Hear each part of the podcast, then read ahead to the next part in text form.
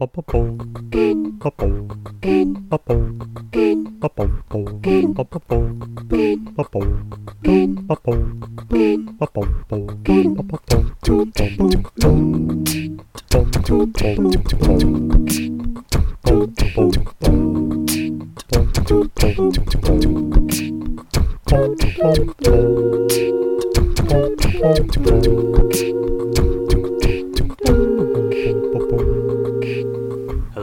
welcome to the Crash Course Podcast. It's the bottom of the hour, and the sun should be up in about 30 minutes. We're digging at the bottom of the record collection, and let's pass you over to Matt. We have Matt, John, Steve, your usual crew. And suddenly we're on NPR. I feel dirty. No, we're on Jazz 88. Oh, Jazz 88. Oh, so you're basing it on a specific network. Jazz? That's funny. Just because you bring us a jazz album, you're like, nah, I could jazz the whole thing up. Jazz, jazz, jazz. No, it's just in a very mellow mood. It's fine. Except There's no time on the internet. That's true. But they don't know when we did it. It could be, you know. Not 9:30 at night on Monday? Oh, damn it. He ruined it. It's prime time. It's the prime time on a really off day, though. So yeah, that's true. We're kind of in that mood. Well, as Steve has said, welcome to Crash Course Podcast. We're... I'm ashamed. That's what I am. That's okay. No one cares what John thinks. So, this week I got to see two musicals, actually. Yeah. One was First Date, starring my buddy Zachary Levi, which pisses John off. You cannot use the term buddy. We're definitely buddy. Nerd bros, though. Totally nerd bros.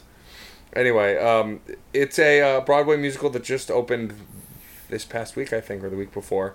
And it's pretty honest in what it's trying to be. It's just a fun, almost kind of sitcom-y musical.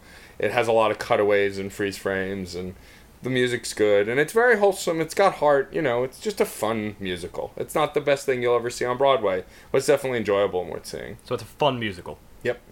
Very fun. Yes. Okay. I know you're mocking me for using the word "fun" multiple times. No, I'm just reaffirming that anyone who likes fun out there should definitely go see this musical because apparently. Would anyone admit that they don't like fun? It's a fun musical. Would anyone just admit that they don't like fun? I feel like mocking you. The band, I'm not a fan. Not fun. Period. Just fun. I thought the fun was assumed. I don't like fun. Thanks, Matt. Moving on. I also stole an inside joke to a bunch of strangers. Yeah, and you gotta make sure you bleep that, because I don't think we should put his name on the air. Why? That's calling someone out. You could just use his first name.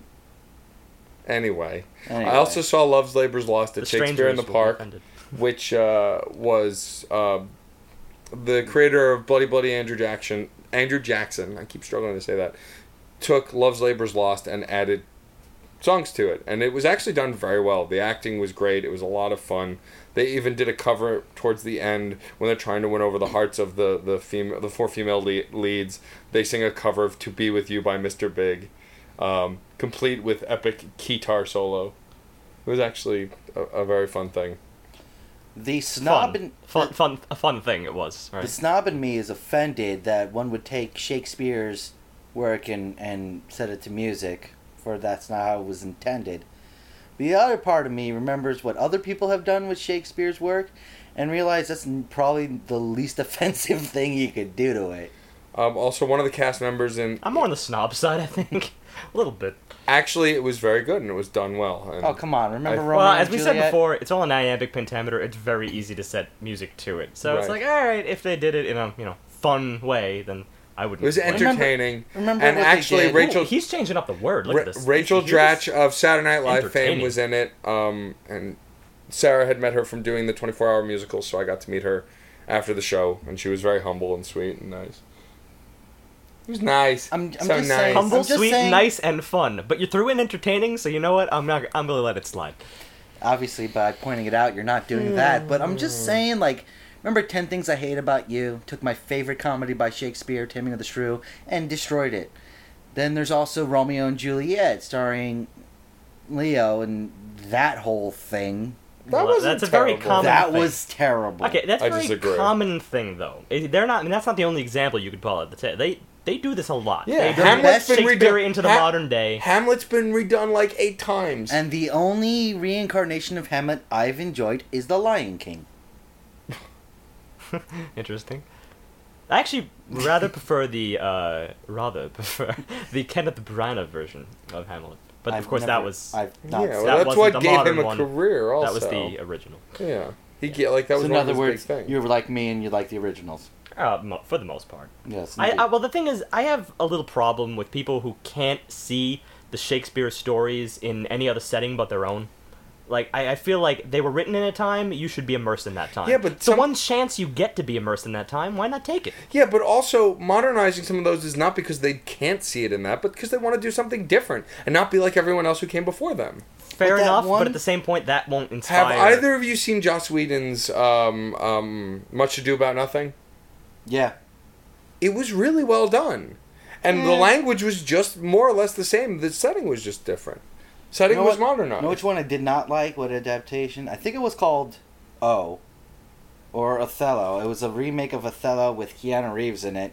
Oh, that was awful. What? Yeah, that was terrible. What? How is this going on my radar? He played Iago, too, and that was the best part. I know. What? Keanu can do roles, but he cannot do Iago. Wow. Yeah. I can't even... He's one of the greatest villains ever created, and you can't get Keanu to do it. You just can't. Yeah.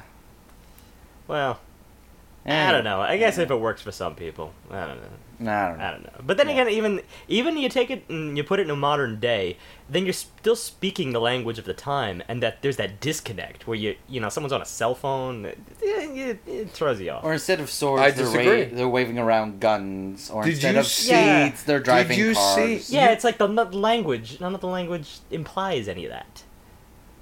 The language is actually kind of timeless. Oh, no, I mean, occasionally they do reference specific things. Right. Know? Yes, of course it's timeless. That's one of the reasons I think that people should go out and seek the originals. Yes, but I think also if you do something creative and clever with it, and it works, I think that's just as great. Sure. Whatever, you haven't even seen Much Ado yet, so hush. I read Much Ado. Yes, but you didn't see the new one. The new one was done very well, which is what I was speaking to. I see. That was my example for modernizing, which was done well. I don't know. That's the one thing I think Joss Whedon has done poorly. Ooh. I think Matt's going to hit me. He said it. Oh, my God. Oh, my God. He said it. I know he thought about it, and he knows how much I love Joss Whedon. Yeah. Yeah. Mm. All right. Can we get back on topic? Yet again, we were never on a topic. Oh, okay. No. Can we get on a topic? A topic, all right.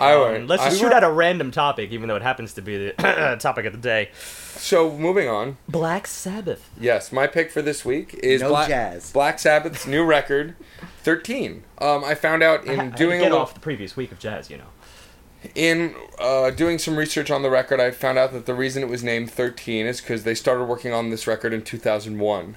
Is when this work on this record first began, which hence the number 13. It took them 13 years to finish this record. The drummer for the record was a session drummer. He's actually not a part of Black Sabbath. Can't remember the gentleman's name now, of course. I quite like the drummer, actually, in this particular record. So yeah, it's Black Sabbath's newest record. It came out a couple months ago.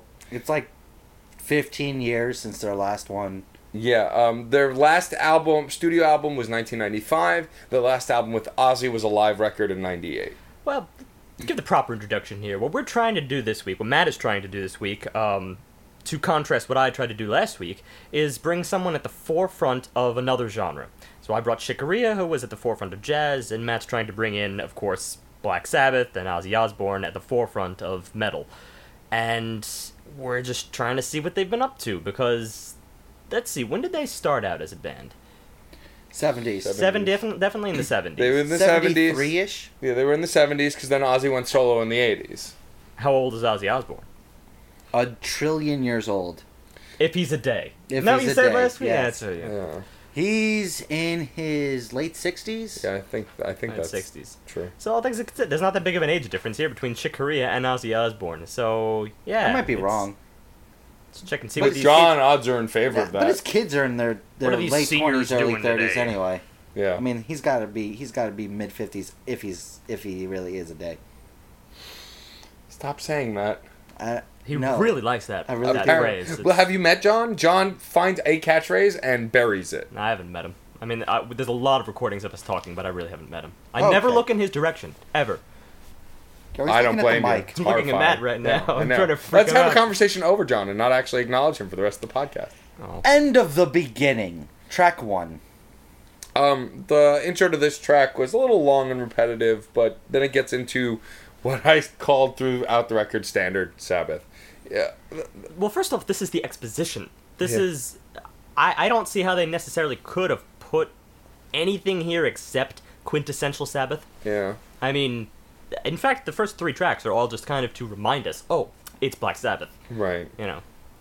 Now, I have issues with this song. Me too.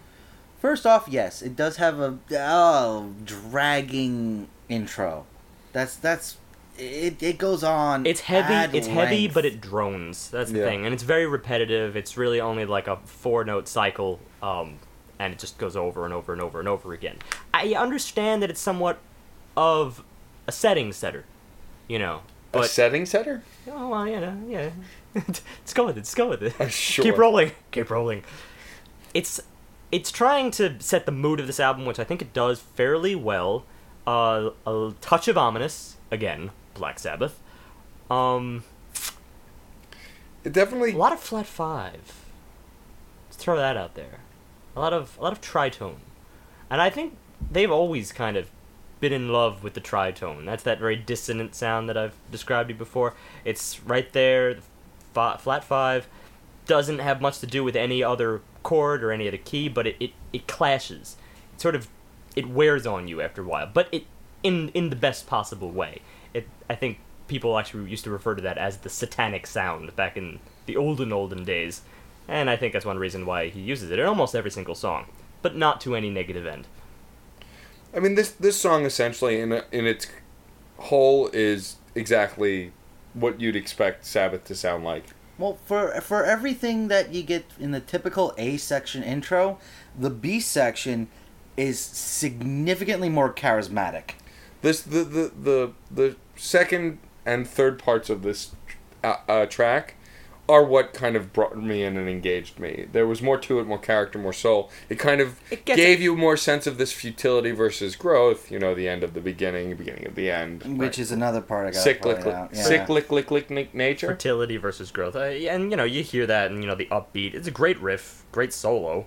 And I actually really liked the drum work here. This is where I think he started to shine, at least as a complimentary player. Also keep in mind, if you're bringing in a session drummer, you're not going to bring in some deadbeat. You're going to bring in a great drummer that you know. Especially if you're Black Sabbath and you're holding auditions. Yeah, there's obviously like maybe half a dozen bands that can do better drummer auditions. I mean, there's very few names as big as this. Well, the real chance to show off in any Black Sabbath song is during the drum fills, specifically. Yeah, of course. Between phrases and here and there. That's where the drummer gets to kind of go nuts. And even though he didn't go full force in this first track, I still heard it. And I like the stuff he did, you know, complimentary, and he alluded to what he does later in the album. It was really good at the end, the C section, because like every 8-minute Sabbath song, there's A, B, C, if not a full-fledged D section in it. The C section with the outro had definitely the most heart, and I was really starting to groove in that part. That's when they started catching me into that heavy metal riff design, the more fluid drum work, the guitar work. It was really starting to grow on me at that point. And that really set the stage. You get almost every single thing in this track. You even get the shredding solo at the end. I'm still not sure it was, you know, quite up to par of, you know, his earlier work, the stuff that we all know from Black Sabbath, but because it was a little bit lacking in personality, and I guess that was my one overall problem with this track. Yeah, but also something I pointed out when we were discussing off the air a little bit is we also have to be careful, because, and we've done this, and everyone falls kind of into this trap when you're reviewing a band that's been around a long time, is we can't compare this to War Pigs. War Pigs is a very or something on that level, because it's a very specific song. Right. War Pigs, Iron Man. Those were very unique for even Black Sabbath. The genre-defining songs. Right. Exactly. If you start comparing everything to that, you're gonna be disappointed with everything. You know, it's the same idea that you couldn't compare everything that Metallica did to one. However, a lot of the new Metallica records also weren't comparable to the average tracks either. And that's the difference. Well, that's the funny thing. I've heard a lot more backlash against the new Metallica work than I've heard, you know, for this album. So here's the thing. With Metallica, because I actually have a lot of experience with this, because I'm still stupid and keep buying these records. I drew the line at the new Megadeth album when it got like a 38 on Metacritic. But anyway, Megadeth and Metallica's subsequent records in the more recent history, they've tried something different, but they didn't try a little something different or experiment a little bit here. They made drastic changes that just were so jarring to the listener that most of the fans just went, well, this is crap. Like on... so I see. And these guys did the exact opposite and kept it real. They have Aerosmith syndrome.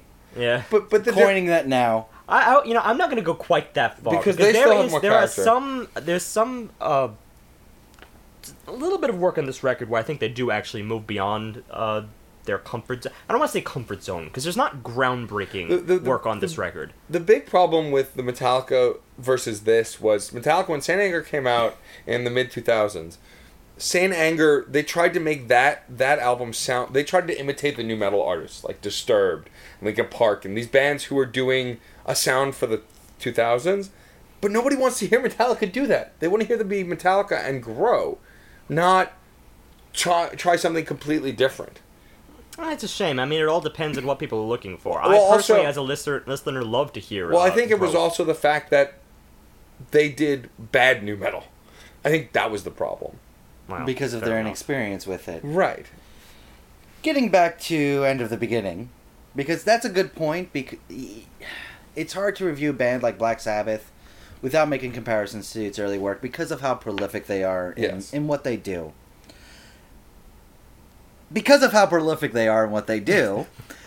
I was really disappointed in some of the lyrical work on this song, and that's something that, whether alone or in Black Sabbath, Ozzy knows how to speak. For everything you may have seen in his interviews, his TV stuff, when he was just trying to make money, disregarded. Yeah, ignore that, because if you've ever heard the words and gone line by line with, like, Iron Man, you will understand this guy, either he's writing masterpieces or someone's writing it for him. The beginning of End of the Beginning, not to repeat myself, really just had the standard trope of contrary lyrics. Is this heaven? Is this hell? Is this good? Is this bad? And it really wears on me very quickly. I think it's because it's part of the genre definition, as it were. Yeah, metal loves to bring in those biblical themes and everything. And I'm not saying that, you know, in some sense they are timeless, because now it's fallen into part of the mythology and everything. You know, for mythology, for good or for worse, it's relevant. I still feel many of those stories are relevant. And, of course, trying to find yourself in the thick of it, that's relevant also. So I get that. But at the same time, it's been done in so many other metal tracks that I see your point. I can see why it would be a trope at this stage. But it has redeeming qualities, because later on we get lines like this. You don't want to be a robot ghost occupied inside a human host. Analyzed and cloned relentlessly, synthesized until they set you free. That's great. Yeah, no, and that's actually not a terrible metaphor for pop culture and pop music as a whole. Which is great, because it actually does set up a theme work with this album. It's almost it's hard to really get into it without quoting a lot of other stuff, but there's a theme I see throughout this album that is set up right here of anti-fervor for society. How we really push a lot of ideas that gain some popularity into the forefront, which may not be the best ideas of the world. How we've become somewhat drones, just kowtowing to what, you know, pop culture says we should. Okay, and I buy that, because there's definitely some tracks, in fact the very next track, where you could see it might not be as much of a personal debate, as much as it's more of a worldly debate that he's trying to... More anthem. A preacher on a pulpit, almost, or just someone on a pulpit on a soapbox. I wouldn't see the soapbox. No, actually, I would say it's more like society turns itself to the paper and tries to understand itself. It's not a preachy thing. I don't think any of this stuff is preachy. Oh, no, okay. Maybe guy holding an end is nigh sign in front of a crowd. I don't know. It's hard because of the themes that they're working in here. It's hard to really define it as any one thing. Yeah, there's a lot of religious elements, but he's not really preaching. Not fully, except in the next track. Well, then let's dive in. And that's the most controversial title. Speaking of preaching, God is dead? ? So God is dead. God is dead. God is dead. God is dead. Is the single of the record, which surprised me when I looked it up. Ooh, yeah, controversial single. Love it. I was surprised though because there were other tracks that sounded. It's hard with metal to say what sounds like a single. Because metal operates a little differently. Me and John were just having this discussion on our way over here because metal, in many ways, is just a word to describe the aesthetic. Yeah. I think. It's not really... I've actually mentioned this before in a previous podcast. It doesn't really allude to form at all. I don't think it... Form could be whatever it wants under the metal umbrella. Yeah. So, sure, pop... Yeah, pop, not pop, doesn't matter. Yeah, the metal really... you need a thrashing guitar. You need one of two different voices. Ozzy's high-pitched, screaming voice, or more of a thrasher, monstrous type voice. Really goes very well with metal. Those tend to be the two that they fall in. And aside from that thrashing guitar, you need a drum that can do a lot. You need a drummer that really can get complicated. That's a major factor. That said, I want to take this opportunity to stress that I don't think this is a true metal record in every sense.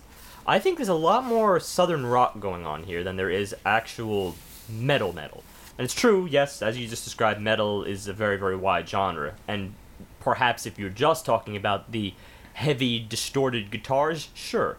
But there's this slow, trudging nature to this that feels very personable. It doesn't have that gritty subcultural effect that a lot of other metal has. Disenfranchised is a theme that's worked into a lot of metal. But those themes that you're talking about are kind of a part of the culture of Black Sabbath, at least. I mean, look at that's the thing. Black Sabbath was at the forefront of that, so in many ways they influenced other metal artists to go out and seek the very type of music that I'm describing, when in many ways Black Sabbath has never really changed. They are exactly what they started with, so it's almost irrelevant to discuss that kind of thing. Yeah. And the reason we're discussing all of this, because in God is Dead, we get a little bit of everything. You have a very, very slow intro that is really abruptly killed into a real primal, as Matt put it, a very primal beat. And I do have to say, this intro, I liked it. Even though it was still slow, it was kind of a creepy vibe. It was punchier and had more depth than the exposition of the very first track. The only problem is that it was very too short, and it got replaced by the following section. And then they got replaced, it was murdered. And then they go right back into it after the intro is over for the verse. Yeah, with the rebuilt, with that slight primal nature. But it was still very similar to the intro, so it's like... They almost could have lopped off that little intro bit and just get into it. They did return to it once, but the thing is, I actually thought the retransition might have been a little bit better than the transition out of the intro. Mm. But I don't know. I'm still not sure about the disconnect, considering the song. But the track itself, it doesn't really pick up per se. It just changes tone a bit, and it still has this very slow, trudging nature, like it's trying to understand itself. And when you consider the title, this is basically a question. I mean, it does go through stages, and the lyrics affect that, too. It's kind of a simplicity in the beginning, and this kind of... that was the big issue I had with this song. In the beginning, I kind of just couldn't stand it, because it hit that preacher level. It hit a guy on a pulpit just waving a Bible... I didn't feel that as much, though. Yeah, I didn't either. But I liked it in the framework once I really heard the second and third verses after those choruses. It really became from an explanation of the fakers into a personal explanation of what's wrong into him being persecuted because of that belief. See, I understand that. I really enjoyed that. But even just going back to the beginning, the reason why it never even crossed my mind that it was, toward the preachy side is because I'm looking at the musical end of it. And the musical end is, because it's so slow, it almost feels like it's meandering and trying to understand itself. That's why I never really feel like you can't be that aimless and yet be preaching something. I feel like that disparity would be too much for this track. And honestly, I wouldn't believe Ozzy would do that. Honestly, with this track also, I think the reason I do like it so much, because when we were talking about it, I was trying to figure out why I liked it, because I remember liking it on the first lesson. I think discussing it has reminded me. It's because it starts kind of lost and unfocused, and then builds, like, lyrically it builds. And whether the music was a little repetitive or not, I really liked how the message and lyrics built. I had the same exact experience, and let's face it, because of the trudging nature of it, and because the verse really is so repetitive. I mean, you can get a little bit bored by it, I feel, but it's a track that requires some patience when you consider the greater theme work at play. And I really enjoyed the way the choruses were handled, because the first one ended with, is God alive or is he dead? God is dead. And I love the way they ended the second one, which was, I believe God is not dead. God is dead. And it goes right into great. And it goes right into the lines, to safeguard my philosophy until my dying breath, I transfer from reality into a living death. That was my favorite line in the song, and to some extent the album. And when that line was spoken, it solidified that whole theme work I was looking, and it just became great. It really just, it backtracked, fixed everything I thought was going wrong, and turned it on a dime. And once you've honed in on that stuff, you really get a sense for the emotion of the song and how it starts out with this kind of being lost, not being sure, almost losing faith, and then maybe finding it again, but then also being persecuted for how you interpret and find your faith. Like, it actually, there's a lot more faith in this song than you would initially realize. Yeah. If you gloss over it. And it's cool. It's almost like... It really is a song about faith. It almost talks about how...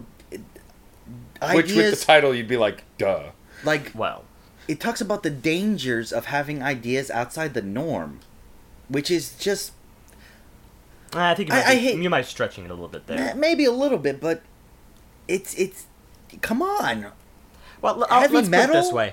They haven't done that in 20 years. I'm very inclined to stress the lyrics in this particular track, because without it, if you don't consider that theme work, I think it would be a little bit thin. Because there is a problem. There's going to be that split, you know, when you get to the end of it. Because I'm sure a little bit more could have been done with this verse. But as we said, it works when you consider that it's a slow build. The problem is that the verse, not much is done with it. Like, except for a different drum fill here and there.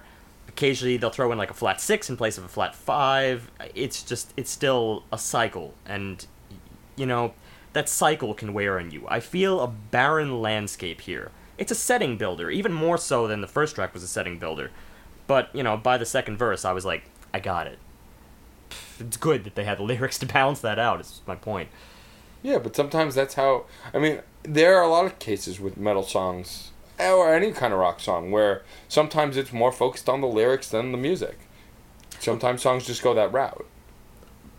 Yeah, it all depends on the way in which it's phrased. In this particular case, Ozzy has such a... present voice, you can't miss him. Oh yeah. That, you know, I'm that's where I'm drawn to in this particular track. Now this song leads directly into our next track, Loner. Conceptually, it's following the theme work that was built in the previous song. I just feel like this song in particular was a miss on the album, and that is primarily due to two factors. One, I really was not enjoying breakdowns. I was not enjoying the way they were changing the theme work of the music.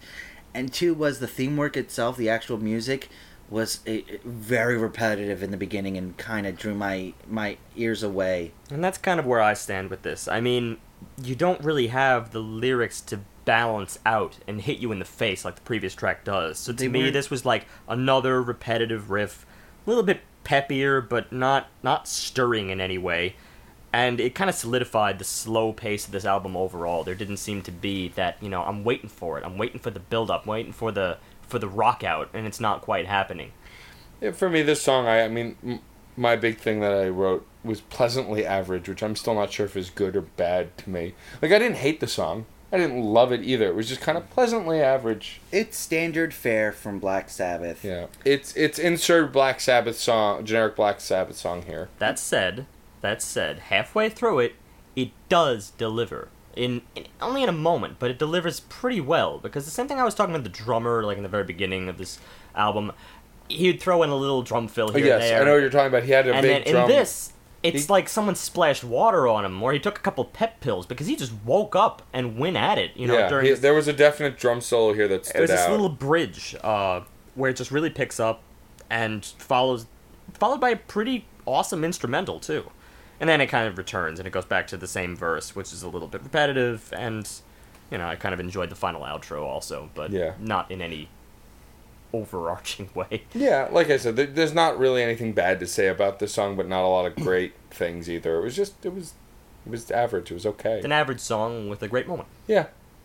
So moving on, since there's not much else to say about Loner, to Zeitgeist, which is flat out, I'll say, at the top, my favorite song on the record. This is the most creative track on the album, and that's putting it lightly. Now, Zeitgeist, I gotta point this one out. Zeitgeist was used by a bunch of other bands for the names of songs, including, I believe, Smashing Pumpkins. Yeah, Zeitgeist is actually a popular song. First of all, look at the word. It means the spirit of the age or the spirit of the time. Yeah. That's what it means, and it's very interesting considering the tone throughout this. Drastically different from anything else in this album. This track has this kind of great haunting acoustic style that quickly kind of blends with this kind of almost Spanish-influenced guitar style. Exactly. It's like a rumba almost. And that's the way it comes later. Just the intro, the experience of the intro alone is really something to behold. It's an acoustic guitar, yes, but I feel like it's doubled by an electric bass underneath, which gives it this deep rumble. Very awesome effect. And then when you combine that with a very sparse percussion, I believe it was a woodblock combined with a bongo drum, but very sparse, just to provide like a very thin, loose rhythm. And it comes, when all of this functions together, it's really kind of original. Yeah. This is the groundbreaking moment on this album. And it's very unlike Black Sabbath's previous work or anything else that metal is really doing. I mean, but a lot of metal bands that I like have had standout kind of songs that didn't fit the perfect structure of metal. I mean, if you take Nothing Else Matters, the first time, you know, that was on the Black Album. That was so different from Metallica at the time. Of course. Yeah. But I think what really separates this from, you know, the rest. Everyone loves to have their different track. Hey, look, being different. This, it really had to do with imagery. It had to do with the setting that they put forth. It's like, it's almost the same barren landscape that we got in God Is Dead, but it's to a whole much more believable degree. But it fits. I'm walking around. It still fits the arc of the record, though, I think, very nicely. And of course. And it's from the very first words of this song. Astral engines in reverse, I'm falling through the universe again. Down among a dead man's vision, faded dreams and nuclear fission span. It's from the get-go. We'll replace barren landscape with astral plane. Yeah, I mean, it hits. It's ethereal. It's absolutely ethereal. It's not even that. There's a sense of apocalypse. Let's put it this wasteland. Way. This is the stuff that keeps metal interesting for me, and to some extent relevant, because it's as I started to say in the beginning. There's a lot of tropes out there for metal nowadays. If you're going to perpetuate the genre and move it in the next logical direction, you need to paint a picture. You need to use the instruments and the effects to really create something and put people in a place, not just deliver them, you know, hey, we're going to thrash out. That's it. That's one thing, but that's only one thing. I think that this song is the nice peppering on this album to... It doesn't bring the whole album to the next level, but it definitely shows that Black Sabbath has grown at least somewhat in the last 13 years. The next thing about this track, and I think one of the most important things about the track that really solidified this, I think, is a 5-star song for me, to believe it or not. I would agree with that. That's the the vocals. Yeah. The vocals particularly. Ooh. Ozzy was, I want to say, like, his the top work. Of his element. In the syllable work at his the verses, like in the first verse when he hits the word again, there's just a little... I don't know. He messes with the timbre. It's a bend. I know exactly the moment you're talking about. It's just a fluttering aspect of it, and he holds it just a little bit longer than you used to, and it's great. It's that kind of emotion in his voice in this track. It goes perfectly with that sultry nature of the Spanish guitar work. It's going perfectly with the very eerie qualities of the acoustic work. It's great. This song is showing that Ozzy's still got the chops. It's showing that he's a vocal master and it's he can still do it. He still is. Oh yeah, absolutely. Yeah. Favorite moment. I mean, during the chorus, he goes up to that high seventh, without any problems whatsoever, and then after that he concludes the phrase with the very bend that you're talking about. It's really wonderful. It's almost bone chilling to some degree. It perpetuates kind of that haunting feel throughout the song from beginning to end. You get this kind of emptiness and almost. And speaking of the end, it was almost a callback to one of my favorite songs, even though it's played ad nauseum, Hotel California. It has one of those really smooth guitar with a dash of metal thrown in outros that it just perpetuates itself and just goes through movement. I would buy that if it wasn't just for one thing. The fact that all of Hotel California is in major and it's just so happy and carefree and uplifting, and here I feel this dark grittiness that separates from me from making that connection. That's where that metal comes in. That brings it a little more down to earth, that makes it that really takes it from the plane that it had created and smashes you back to earth, but does so lovingly. Yeah. It really does a great job. It's an incredible outro. This also does one other thing that a few other tracks on this album neglect to do, and that's really spicing up the returns of verses, the returns of choruses, with, little things here and there that, in all honesty, can sometimes make the difference between a good track and a great track. It's little finer details. You have this, a little electric effect that actually does come in. It's sort of a synth that comps over the main riff. It's very subtle, as Matt said, almost Spanish, Latin. You actually do have maracas shaking in the background. That's when you combine all that, the type of rhythm at play, really, I'm pretty certain is a rumba. And you said there was a... And then the outro that you're talking about. You said it was... You first thought of Floyd... I immediately went to Santana and that was because of the scale that they were using. I'm sure both bands have gone to that. I mean, it seems like the soul of that era of rock to some extent. Yeah. That's why, again, this track, I can't put it in metal at all. No, absolutely not. This is, as we start to say, Southern rock with a bit of a Latin twist. Yes. And I believe that some of the scales this track were also used by some of the bands that John's mentioning. Yes. It's that was the essence of the era, and I feel like they're throwing me right back there, and it still sounds fresh. It sounds new. Yeah.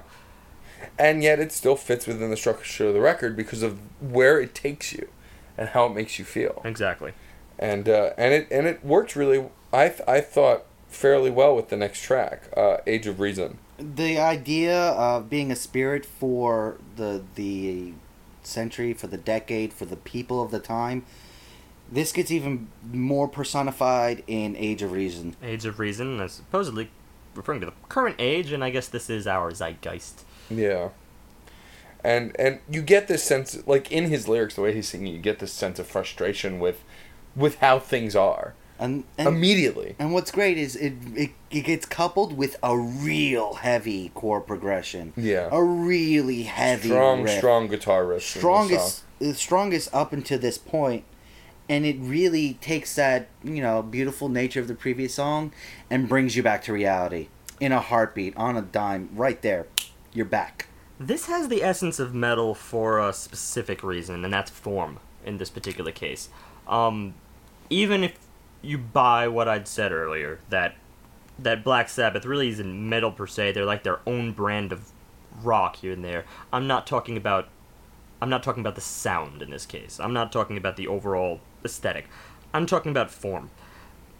Going to what John said in the very beginning, that Black Sabbath tends to go through sections, like a section A to B to C, maybe even D. I wasn't feeling that much until this particular track. That's a very prog thing to do, actually, is just to go through different sections and then tie them together in a looser fashion than your typical verse-chorus structure. But I was hearing verse-chorus structure all the way up until here, but this track, Age of Reason, completely breaks that. This truly is broken into specific sections, movements, as it were. Yeah, completely. Yeah. Now, I'm not into all of the movements. And I agree. The outro was stale, in my opinion. I felt like that outro had been done ad nauseum 1,000 times by heavy metal. I just really couldn't get on board with that. There was... Well, see, this is the thing. We're always, you know, going back on ourselves because you got to look at all aspects here. Even the beginning had a little bit of a staleness to it, but I think I kind of bought it because of the track that preceded it. I kind of bought it because I felt like this is... You want to set up a picture, that gets the job done. That intro gets the job done very quickly. Yeah. Yeah, no, I'll definitely buy that. It's a better riff than probably most of the riffs in this album. It's still kind of repetitive, but, you know... It's a riff. You don't harp on a riff when it's good for being repetitive. It's not a solo. A solo, it means that you're going to be experimental. A riff is going to have repetition. Exactly. And Black Sabbath makes use of that all over the place. They have this underlying riff that will sometimes last the entire track. And it was really that B section... that really, it added the complications that it needed to really start bringing it more forefront, for me to really start enjoying it. And that's when the lyrics really got heavy-handed again and got good again. And this is probably my favorite form work on the album. It comes right after this. True, I wasn't as big in the very end, but there was this middle section where right after part two, it goes into a transition, which is kind of this harsh, you know, using that tritone again, tritone happy, and then moves into a very brief part three before going right back into that transition again to move itself out. That's a very prog thing to do, and it was moving at that point. It, musically interesting. And also completely changed the lyrical structure. That's the part that started with... That's right, same politics, part. Religion, love of money too. It's what the world was built for, but not for me and you. Interesting. Short, sweet, to the point, which is what that whole section was. And yet beforehand, in the B section, always felt that there'd be trouble. Mass distraction hides the truth. Prozac days and sleepless hours. Seeds of change that don't bear fruit. Interesting. I mean, he really is getting political in this one. Talking about the societal norms that we're going through. That he sees are wrong. I mean, I know Ozzy does this. I know Black Sabbath does this. It's really refreshing to hear. Yeah. And I really like the wordplay they're going on. Well, it moves away from the tropes, you know, that we were getting in the beginning. The stuff that we're used to. This is a little bit more relevant. This takes us, you know, into a different place. It takes us through stages. And like I said, I mean, even though the overall sense emotionally is frustration with the age, he kind of goes deeper in each section by taking you where the frustration lies. And calling stuff out. Yeah. I mean, that's the thing. At the same time, though, I do also have a little bit of a critique with that. This probably does end up being the preachiest track on this album. I didn't see that in the beginning, I do see that here. It's kind of the trade-off. You know, you're going to tell it like it is, you got to be preachy. Not as big on that, but at the same time, it did achieve more. I enjoyed new... I'm telling you right now, I believe this is a concept album. That's a bold statement. I see a concept. And I had a feeling you were going to make that claim. There's just so much connection between these songs. But then again, when you look back at the Black Sabbath discography, don't you kind of see that throughout? I don't know. Is there something so specific to this album versus the rest that you could call this, you know, a standout-ish concept album? Maybe not standout-ish, but I feel it still hits the level of what a concept album would be. Alright, I guess I can't argue that. More along the old school lines of rock opera, where it was telling a story. This one is more societal-oriented, but it's got that kind of rock opera feel to it. I still don't think it has the unifying factor, though. I will say that, yes. Mostly because some of the songs just don't quite mesh. The ideas behind them do, but they don't quite hit the levels to keep the story going. Right, and it doesn't hit the massive climaxes. Although there is a little bit of, I don't want to call it pretentiousness necessarily, but it's during the outro of this track that we both really weren't that big on. There's a solo here where a choir actually joins with the solo. I thought that was odd. Yeah, I mean, it sort of implies that there is a, you know, the people are speaking this message. Yeah. Not me, not Ozzy, you know, but the people. It's, I'm iffy on choirs. They're the kind of thing that they either hit you or they don't. And when they come, they need to be the kind of thing that really does unify people. If you don't unify them, then the choir can seem like an elephant in the room. It's just, I thought that... An elephant with many voices. It's just, I thought that the choir... I don't know, I don't think the choir ruined the song, but I don't think it was necessary. I think the song would have been as strong without the choir. It's something to mention. Yeah. But I mean, I think we're all in agreement the outro was a little disappointing comparatively to the rest of the song.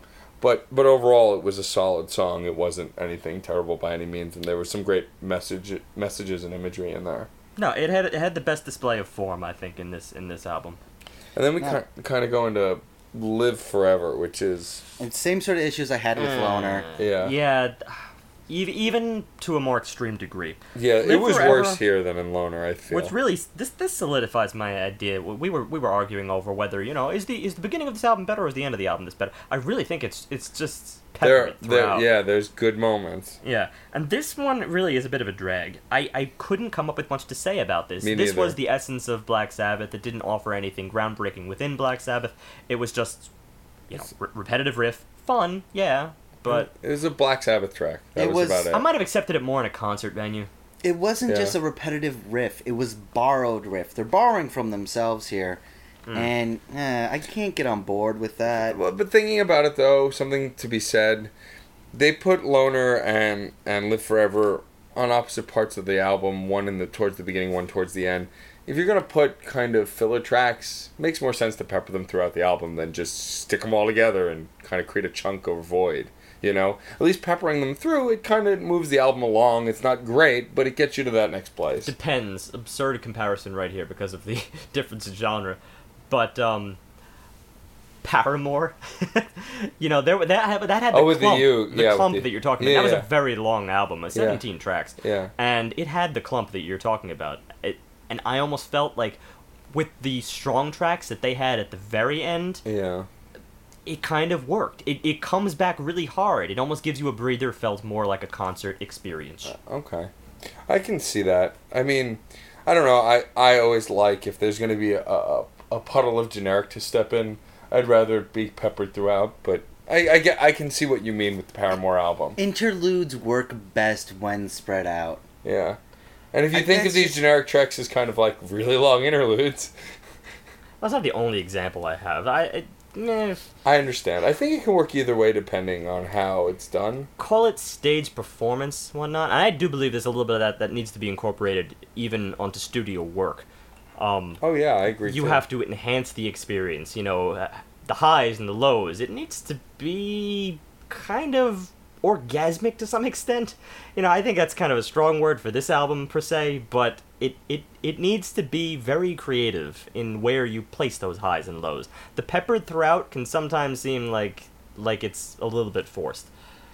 But I could see, like I feel the hand, you know, in the aftermath. I feel the selection during the mixing of this album. I feel it like, ooh, that's a little weak. Let me put that there. Ooh, that's a little strong. Okay. Let me put a weak one after. Two things. One. This took 13 years to produce. Was it really? Yep. Though? Yeah. 13 years of continuous work? 13 years of on and off, going back to it, doing it again, going back to it, whittling it down, adding new concepts, yeah. Because it clearly wasn't. I don't think they were 13 years in the studio year-round. It was probably a month here, a month there, and then eventually became something bigger. At the same time... Well, don't get me wrong. Like, this is a good album. But it's not a 13 years in the making epic masterpiece. Well, there was also a lot of those years where Ozzy was not in a very good place. And also I know, and I'm being sensitive to that fact. And also keep in mind, they're not saying that they call this album 13 because it's a 13-year epic waiting to come out. It just simply is representing the amount of time that it took them to get the album out. That's it. They went through some phases. They started in 2001. It came out in 2013. Then it's relevant. I wasn't making any statement like, oh, it feels rushed, you know, or anything. Obviously, that would be incorrect. It's just, you know, I feel I feel the hand of the production master in those cases. The other thing I wanted to bring up was, for whatever reason, not a fan of Live Forever or Loner, but I could see this album being played straight through at a concert. I could also see Loner and Live Forever getting like 5-minute solos thrown in, just for fan service. Just to there were even a couple of cool solos in this track, and I don't mean to, you know, put that down. But I could see them actually expanding upon it in a live setting, big time, like hugely. I accept that too. All these are good points, and I this is why I said from the beginning I think some of this would be better in the live experience. Just to throw it out there, they played recently, PNC Center, I believe. Yeah, PNC Bank Arts Center. And from what I hear, it was an amazing show. Yeah. So I'm sure they did things exactly like that. Yeah. And there's a listener we have. Hi, Larry. He actually went to the show, and he might be able to verify this stuff or not verify this stuff for us. Well, but feel free to comment on the website, Larry. And at the same time, Live Forever just still wasn't up to snuff. Yeah, I don't think we're going to come up with... That's the thing. Yeah, that's the real point. Just to put a period at the end of the sentence here. Live Forever, the problem is that the theme itself is too weak. Yes, there are cool solos, but solos don't have much meaning when you don't look at the theme. The reason I'm making the my point about the whole concert experience is because it's not as important then. You know, you're halfway into the solo and you're just like, man, this is great because they've extended it, they've doubled it, they're doing different things, they're experimenting. You've forgotten what the theme was to some extent. So whenever they wrap it around, it's like, all right, great. But in the short span of a studio album, it doesn't have the same punch. Speaking of punch, Damaged Soul. This had my favorite guitar work of the album. It was the most charismatic, the most attitude-driven, and the most distinct guitar work within the metal framework. And Steve coined the term trudgery. Trudgery. Well, the thing is, you know, in many places in this album, I would consider it trudgery. That sounds such a... it sounds like a negative term, though. It's not. Part of the setting they're trying to create, of a personal plight, and going with a lot of the theme work that John is talking about here, the searching for answers, that aspect. You hear that in the guitar here, and also the same style of this guitar here, and that bass doubling. That's exactly like what we heard in Zeitgeist. So that makes Zeitgeist seem a lot more connected to the whole when you consider Damaged Soul. Yeah. Still kind of repetitive, though. A little bit. Places. But, you know, in the same way that the other riffs were repetitive, you know, you just kind of have to accept them or not. But it was that distortion and bending of the guitar back and forth around the words that really, really made this damage, that made me feel that damage he was professing. Now, at the same time, we got almost B-movie lines talking about sin and death and destruction and being back to the tropes. Satan's lapdog. Now, trudging in the tropes. I'm not saying you can't do a song like that, but yeah, it was really trope-heavy on the lyrics. Blood-flowing rivers and all that ilk. A lot of rain in this album. Yeah. References to rain. Yeah. Incidentally, that's how it ends. Yeah, honestly, I really love the way this record ends. I think it's, and I'll get into why when we get to it. It's not the first record to include rain at the end. I mean, but it's gloom. There's a lot of gloom. Yeah, there's a lot of gloom, and I like let's just get into it then, since I don't know that we have anything else to say about Damaged Soul. No, I thought this was one of the better solos because of the fact that it had different character to it. Yeah, it was a lot grittier, using that same, you know, trudgery. And it had that monstrous outro, and that's the best way I could do it. It was a big finish. It was a great finish. It really hit levels that a lot of the other outros just couldn't really compare to. It got big. It got really big. Yet, to be honest, I think... Well, it had two solos in a row. Let's that drum, make a point of that. That drumish solo followed by the guitar work solo. Yeah, okay, the interesting thing... This is the very interesting thing about the end of this track. I don't think we have much to say about the beginning of this track, but the end is really when this track takes off. It's the same gritty solo that I described earlier, which is the same part as that drum work. I think this is where the drummer gets to show off not virtuosity but creativity. Right. He's not shredding, if that you could use that term for a drum, but he does do that to some extent. In this particular case, he's playing sparsely. You know, he's over here, he's over there. It's all about texture. That's what I really, really enjoy in music in general, to be honest. I love explorations of texture because it takes you away from the very rigid treachery of the track. You know, on one hand, you're just moving along, and the drummer's just there to keep with you and do cool things in the interim. But at this point, he breathes, and I love feeling that. And the fact that he's doing it over the guitar solo, still just as impactful at the same moment because it has that grit to it.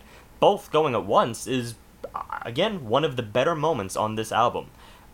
I think, to be honest, it beat the solo that followed it, which is the big outro solo that you're talking about. I preferred the gritty.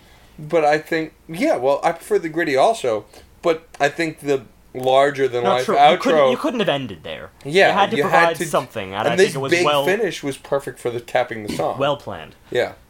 Moving into Dear Father, which also was a track I really liked, this one had this kind of rubbing of the strings intro, which was kind of strange, but I don't know that there was supposed to be anything to it other than they just did it. I don't know that you're supposed to really look into that. The song had this kind of forlorn feel, and I thought it was a strong conclusion to the record. This was another one of those A, B, C situations where the A really didn't offer anything new. It was a very Sabbath intro. We've already heard it 3-4 times on this record. It's like I was at this place with track 3 and here I am again at the end. It's like starts off, oh yeah, it's Sabbath. In the beginning, it had a very shallow verse section with the instruments. It had a great distortion in the chorus that did create apprehension. But shallow instrumental or shallow? Instrumental. Oh, okay. It had great apprehension in the chorus, that distortion that came from Damaged Souls and was redefined in Dear Father, but it wasn't really propagated enough in the verse instrumentation or the breakdowns in the beginning of the song.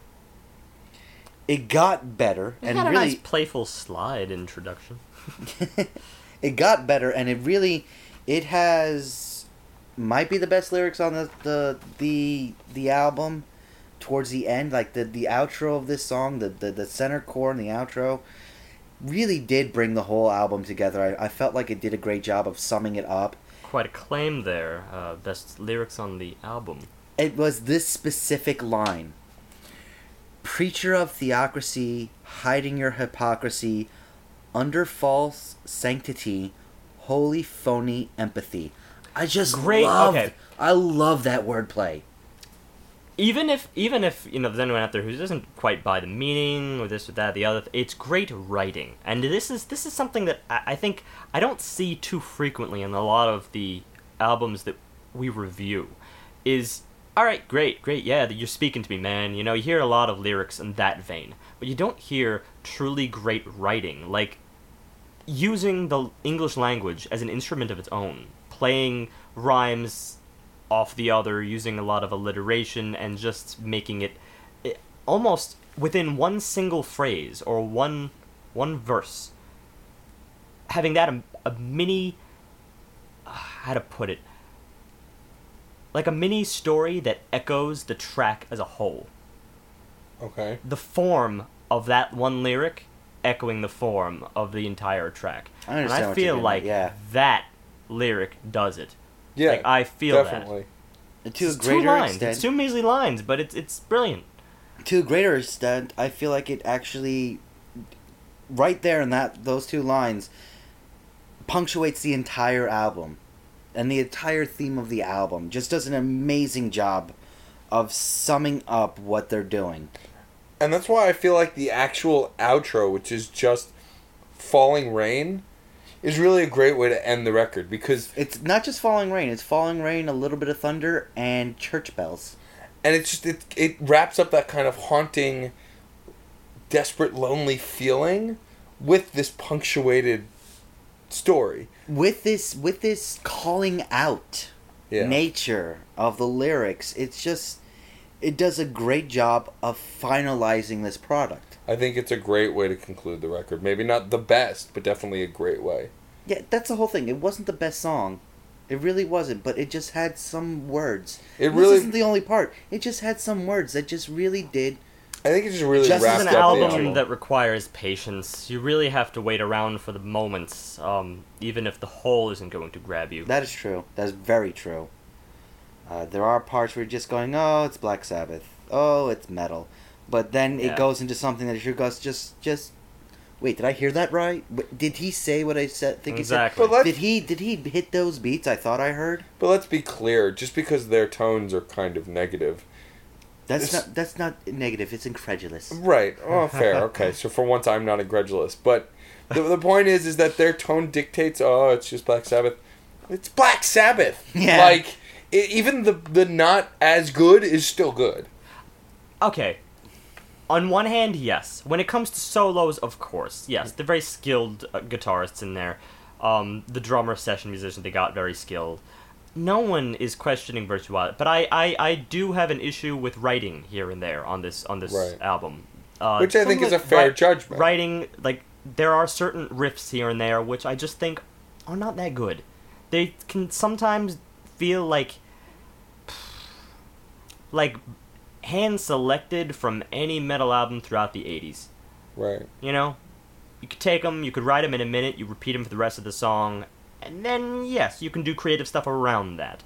But you provided yourself with a very easy framework to work with. This is only in some cases, not in all cases here. I think that's partially because after taking such a long hiatus, they want to make sure everybody knew it was Black Sabbath. Agreed. They wanted to... It has a slight aspect of fan service. And if they're, it does. It definitely does. And if they have intent to do another album in a shorter period of time after this one... I would love to see where it goes. Right, because this might have been a reintroduction, and the next album will be that evolution that we're looking for, maybe. That's what I always love to... Hopefully it's not called 14 and takes 14 years to make.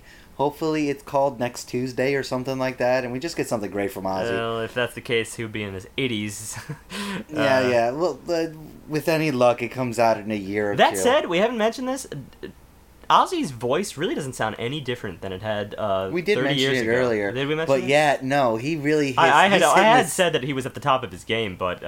he absolutely is. I really hear nothing different. No, yeah, he's Ozzy. Yeah. He has not changed. His voice changed from the very early Black Sabbath years to the mid-Ozzy years, like the early Ozzy solo years. But after that, his voice stayed the same. Right. His voice has not changed since. And I'm sorry, but Zeitgeist epitomizes that very specific skill. The specific skill that he has and the emotion behind it. Because let's face it, even though the skill was there in a lot of these tracks, I wouldn't hear the emotion in every single instance. Sometimes it would just be... more exposition, describing the lyrics in a very virtuosic manner. Well, not virtuosic. It's the Ozzy brand of virtuosity. But right, one of Ozzy's two defining skills. The other is biting the heads off of small animals. Of course. That's not very... No. That's terrible. He wears mascara like a god. That's true. That's a strong one. But yeah, it's the emotion that really grabs me, and I think that there are melodies that he writes here and there, and Zeitgeist is certainly my favorite melody on this record. And for as much as I go on about instrumentation, I'm sorry, but melody sometimes can be the core and soul of an entire track. Absolutely, and this album is very emotional. It should be by all means, but in many cases it's not, let's face it. Sometimes people write shitty melodies. It happens. Yeah. But for me, also with this album, it's an emotional album, but for different reasons. It's not overwhelmingly personally emotional. I feel like it's more of an emotional record where it brings you into this movement that this album's going through. And you become a part of something. And that's where I would like to start my wrap-up. Because I mentioned it earlier, I felt there was a concept growing here. And the concept, I feel like it's dual. It's the journey that Ozzy went through, and it was very publicized. We saw him in some fairly dark years over this past decade and a half. He went through stuff. well, society loves to take a fairly unique and seemingly off-the-wall character and posting them everywhere. But it's we know that a lot of this is true because of what his family has said, is what he has said. He's gotten himself cleaned up, and I feel like he's working out his demons on this album. The same time, I feel like he's using it as a forum to comment on what we've been doing for since 2000, where we're going, what freedoms we're giving up, what ideas we're accepting as the norm that we shouldn't be. I feel like there's enough of that in this album to really call it a concept album. And while musically it's not the highest of levels, but it's really darn good. The worst parts are merely average of this album. Like, Loner. Loner is really the worst song in my opinion, and it's a 3-star song. It's a very take it or leave it type song, and it nothing really hits 3-star other than that. So I might push Loner and Live Forever in the two reigns, to be honest. There's very little. I feel like they're good enough to be on any metal album. Yeah, and but who wants to be on any metal album? That's the thing. You know, I've walked through a lot of record stores, and sometimes you see the metal section. It's sometimes the biggest section in the store, because there are so many bands came out of late 80s, 90s, and still to this day, although not quite as many, that wanted to follow in that subculture, as it were. The very gritty, off-the-wall, thrashing, enjoying the power of music as opposed to just, you know, the melodies or this or that, you know. Or trying to get a point across. Not being a pansy, let's put it that way. Yeah. That's the popular impression of a lot of metal. And the fact of the matter is, when you have that much of an influx, it becomes so... It makes you believe that anybody can do it. And the fact of the matter, there's only a few greats out there that have managed to achieve that and really give you those bone-chilling moments. A lot of the smaller guys, they're just out there to have fun. There's nothing wrong with that. It's great in a local band setting. But as you go through these record stores, you look from one cover to the other, and it's just, you know... biblical theme after biblical theme after biblical theme after... Like, this is where we get the idea of tropes. And then you listen to the music work, and it's just, you know, rehashed of the guy who came before. And then the guy who came before that. Well, that's it's content. That's really what it boils down to. Content and ability to write lyrics. Yeah. And here, content, I'm really enjoying the content. I'm really enjoying what they're trying to say. And I'm really, really enjoying the reinvigoration of Black Sabbath lyrics, because that was one of their best qualities from day one, was their wordsmithing. I gotta give this album... I was gonna rate it so much lower until I really picked apart the words. I gotta give it a 4. It is a 4-star album. This really is It's a really solid, great... metal album. It's not awe-inspiring, world-changing, but it's damn good. For me, I mean, going to this album, I had heard a few people talk about it, and they were like, it's Sabbath, you know, whatever. Which I got a sense of, but for me, I put this album on expecting to hear Black Sabbath, and lo and behold, it's exactly what I heard. You know, there were some defining, bone-chilling moments. Zeitgeist, hands down, we all agree, is the song on the record. It's bone-chilling. The lyrics are great. The melody is great. The fact that it's so different from everything else makes it stand out, which makes it the perfect paradigm on the album. I like every track, though. Loner and Live Forever are forgettable, but not because they're bad, not because they're great. They're just okay. They're okay tracks. I disagree, Steve. I don't think they're 2 tracks. I think that they're 3, they're average. They're just like any, you know, other average band we've talked about, the kind of skill level that those... In fact, I think there's still more skill level here than half of the average artists we've reviewed. However, getting to the point of the wrap-up, because we've kind of talked to death how we feel about the record. We always talk to death, though. Yeah, well, that's also true. There are no finer points I can bring up than Ozzy's at the top of his game. Vocally, he's never sounded better. He just sounds as good as he always has. So I mean, that's enough to take me through this record and make me enjoy it. On top of the great solos, and then the good solos, and the fun drumming. I mean, you're right. The drummer had moments of pep here and there, and then they splashed water on him on a track or two where he really took off. That really engaged you. I'm with John, but I think I liked it a little more. I'd give it a 4.1. I think it's a little better than a 4. I really liked it.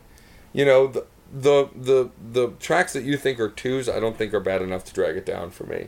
I wanted Black Sabbath, and I got it. And then I got some more of that with Zeitgeist and parts of Dear Father and Damaged Soul. So it's a 4.1 for me. All right. Well, it comes down to this. This album, it has a lot of fan service. And I did not come into this expecting Black Sabbath to stop being Black Sabbath. They made their name that way. Why should they stop being Black Sabbath? That said, though, there are a lot of people who really do push the boundaries in their career and constantly are looking for different ways to reinvent themselves here or there, or taking the theme work that has defined them and moving that in a different direction. And that's just what's a little bit lacking here. So yes, in that sense, it is average. But there are a couple of other little things that bother me, and that really does come down to the music writing in the main verses, chiefly in the verses, some of the choruses. And it's just that I find a lot of them to be kind of trivial, I guess, in the grand scheme of things. They don't move me in the same way that a lot of other metal music has moved me. It does, like, you know, a little bit of give and take. It doesn't quite have the power that a lot of other music has, but it also doesn't quite have the level of emotion. This is what I mean by writing. It's not that the technicality itself is out, although actually in some cases I do think they could have done a lot more with certain ideas. So actually, even the technicality itself is a little bit subpar, even for Black Sabbath. Again, I can't not compare it against the big ones. I think that's where we're really gonna... We started off by saying, you know, it's impossible, but who says it's impossible? It's not. I know they're capable of War Pigs. I know they're capable of Iron Man. It's just... I wanted, in some sense, the modern equivalent, which could be absolutely nothing like that. I don't want a rehash of those two tracks, but I wanted something that still kind of exploded. But what's to say Zeitgeist wasn't that thing? Zeitgeist... Because those tracks were single tracks on albums that like those were the standout tracks on those albums. Agreed. Well, I've never looked back and rated those albums, so that's a moot point. When it comes down to it, yes, Zeitgeist is incredible, and there are other moments of other tracks that are incredible. I also do agree with John. The theme work, the idea is incredible. I think that if it was not for those things, this would be a lot more in the lower 3s, because it does have those things that push it in the upper 3s for me. But there's just a lack of cohesion for, you know, from one track to the next. It's just I can't give it a 4. I need to give it 3.9. I was gonna rate it lower, to be honest. This is as bad as I can't bring it to a 4. Acceptable. So the overall wrap up rating is 4 stars. Yeah, averages out of 4 stars. Definitely listen to it. Don't miss this album. If you're a metal fan, and especially if you're a Black Sabbath fan, definitely go listen to this record. If you're a Black Sabbath fan, go buy it. You're going to like it. Yeah, if you're a Black Sabbath fan, just go buy the record. If you're a fan of metal in general, definitely listen to it. Even if you're not a fan of metal, check it out. I mean, I was listening to it with Sarah over the weekend, and she's not really a huge metal fan, and she actually really liked the record. Well, neither am I. Because, to be honest, I'm not a big metal fan. But it had enough to pull you in. Yeah. I'll be frank. I thought you were John. I'll be frank this time. I'm not hugely into this album. There are instances that are just great. You're making concessions for the poetry and the big theme. Big time for the poetry. I'm hooked on these lyrics, and that was the big thing that really made Black Sabbath, and makes bands hit the next level for me. Was always been the poetry they're able to infuse. Well, yeah, I think, to be honest, you know what really would have pushed it to the 4 for me. It's if the music matches it. Zeitgeist is just one track.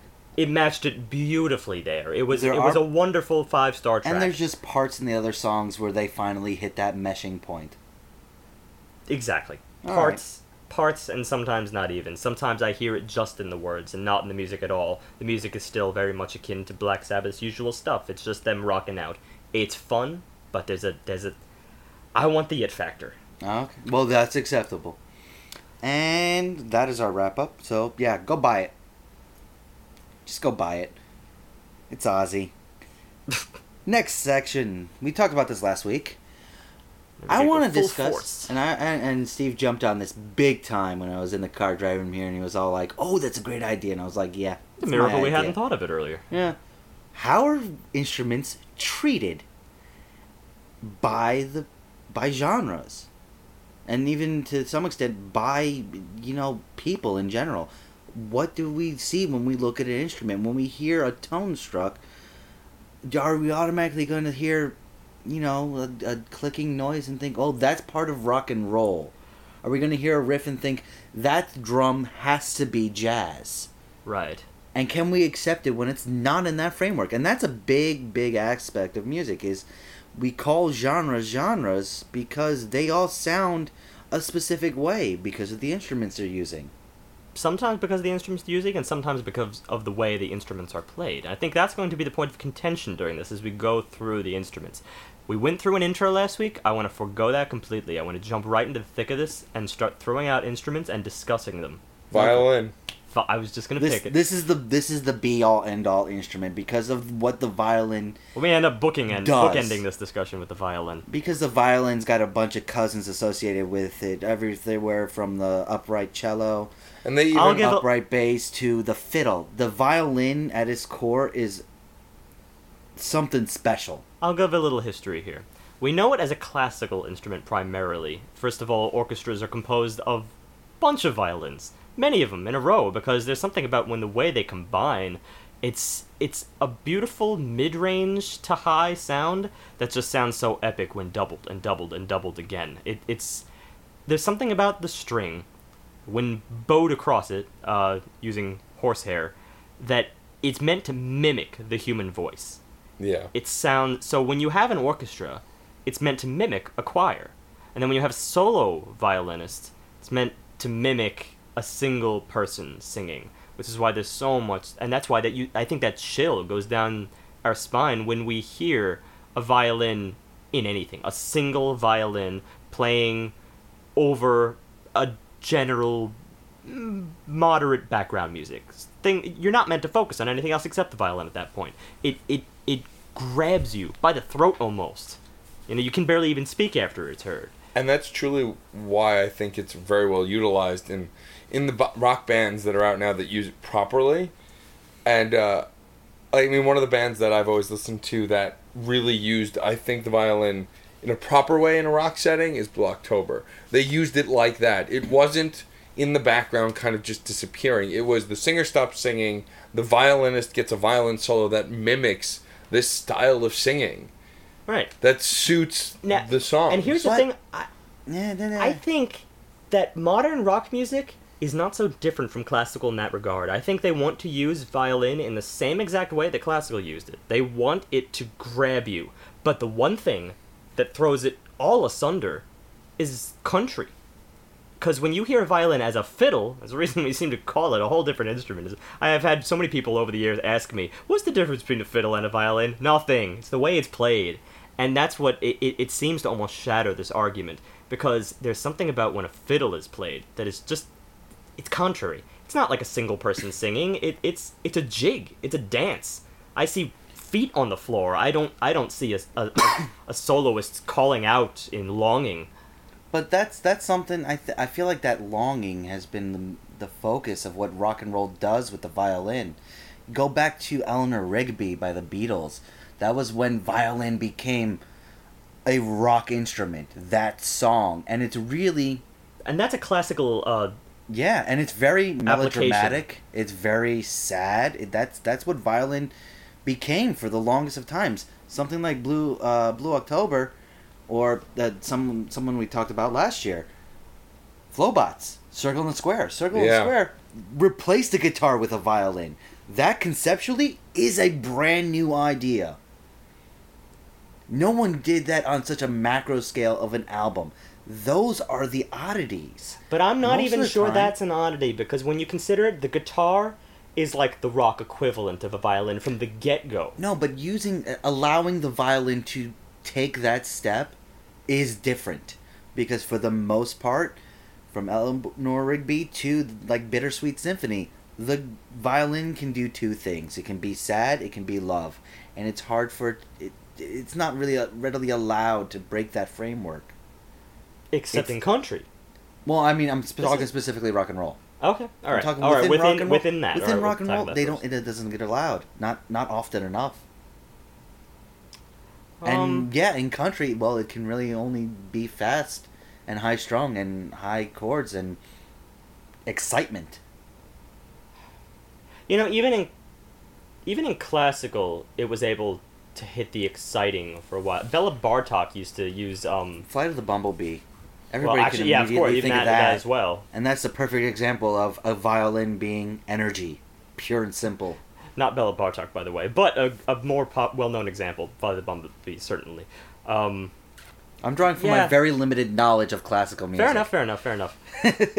Yeah, no, and it's true. There seemed to be, I think the folk tradition wanted the violin used for a more fun purpose, because the folk tradition comes from small towns. That's why we call it folk. The folk people, you know, people who live in little hamlets here and there. And what do they do for fun? Like traditionally, going back hundreds of years, they come together, you know, in a great hall. They have a nice big dinner and they dance. Like they have community-oriented thing, and high energy promotes a sense of community. That's how it translated through the ages. Yeah, it's interesting that violin was able to take that turn. Yeah, it's only the last 60, 70 years that violins was used outside of classical setting. That's true. And folk. That it really got new blood. Jazz had never really discovered the violin in the early 20th century. Swing didn't have it. Modern jazz does have violin. Well, yes, of course. Modern anything has anything, and that's why we're having this discussion now, is because it seems to be so relevant. Let's put the violin on hold for a minute. Do you have anything else to say on it? No, but I want to talk about our next instrument. Okay. Drums. Percussion. First of all, in the families of instruments here, violin is of course part of the string family, and in many ways to discuss those other instruments are just to discuss them in different registers. Like, you know, for an upright bass, you picture more of a large baritone man. So it's relevant here. But percussion is very, very interesting, because the timbre of percussion is all about striking. It's actually a very violent affair, when you consider, in almost every single instance. But it doesn't have to be, if you strike it just a little bit. The thing is that as you go across a song that has a lot of percussion in it, it holds you. It is probably the only thing that can hold you because of that striking, even when it is very, very soft. It's the only thing that keeps tempo. Without drums, it's actually very hard to keep tempo, and I think that's the thing that turns people away from a lot of classical music, is because they don't have that tempo to hold them. The instruments are keeping tempo with a conductor who's a silent man standing in front of all of them, and you have to feel the percussive nature of those other instruments as they're mimicking percussion, but you can't ignore a drum. A drum is always the elephant in the room. But the whole thing is, I feel like because of how primal a drum can be, because of how integral a drum is in modern genres, that when you create jazz, when you create rock, when you create pop, you have a drum to work with, a drum tone, a specific area that you can actually do with the drum. And this is my one... And it's really pigeonholed. It is pigeonholed, and this is my one big problem with the drum set in general. This is why drum machines exist. They created a computer program to do what drums do because they're so pigeonholed. There is a rock drum setting. There is a hip-hop drum setting. Yeah. Jazz drum setting, all these different things. The rock drum setting... rock drum... Beat. Beat, or make... The 5-drum set right? You got, this has been in place since the 50s and long before, but it's the pigeonholing, I think, started in the 50s with early rock. You know, it was just a nice, easy thing for everyone to attach themselves because you got everything you need, really. You got your bass drum. All right, there, that's bass. You got your tom-toms. That's more for the mid-range stuff. The snare adds a little bit of echo, right? And then the crash cymbal, well, who can ignore a crash cymbal? And the hi-hat, which is a little bit more of a controlled cymbal. Right. Because you can actually, patter it instead of just bam. Right. And you don't really move out of that for a really long time. But even cross genres, metal kind of adopted the same exact thing, and they used it alone for a while, and then finally metal decided to get absurd, and they would double everything that I mentioned and then some, which gives you absurd double numbers. And triple bass drums, which are just ridiculous. Or bands with multi drummers. Yeah, some bands have two drummers. Thing. Right. But this is why I really enjoy the last 20 years of drum work, because they've explored all the other things that drums can do. Texture, just as I was describing earlier with Black Sabbath. But the whole thing is, a drum is in every style of music we're working in now. Just about. Drums are everywhere. But you can always tell the difference between a rock drum, a hip-hop drum, and a pop drum. You can hear it by itself, and you will be able to guess fairly accurately what type of music it's going to make. In fact, this is one of the reasons, because drum is so prevalent nowadays, it's actually, in my opinion, the only reason why more pop-oriented people have been able to dip their toes back into classical, is because it's becoming very common now for single classical instrumentalists, very well-known virtuosos, no matter what they're good on. If the violin, they'll play an amazing violin solo with maybe sometimes a backing orchestra, but what's going to be over it? Drums. This is so common. To some extent, it can be a little bit tacky because it's like superimposing pop with classical. It's like, let's see what happens when they mash together, but it can also be very creative. The only problem is that I do have an issue that modern society seems to require drums, period. Well, also, I like it when, going back to what John said about having multiple drums being also a very modern thing, there are some bands that even have different forms of percussion within the same band. I.e., for example, Guster uses a drum set and a bongo set. And that makes a very different sound. That was the most standoutish thing on this record, Zeitgeist. Yeah. Was so, having yeah. that was different that kind little, of percussion. Little bongo and a wood block, right? This is like... That's the baffling thing. That why drums should have been pigeonholed for so long. They're so flexible. I need more cowbell. Yeah, that was innovative when they started using a cowbell.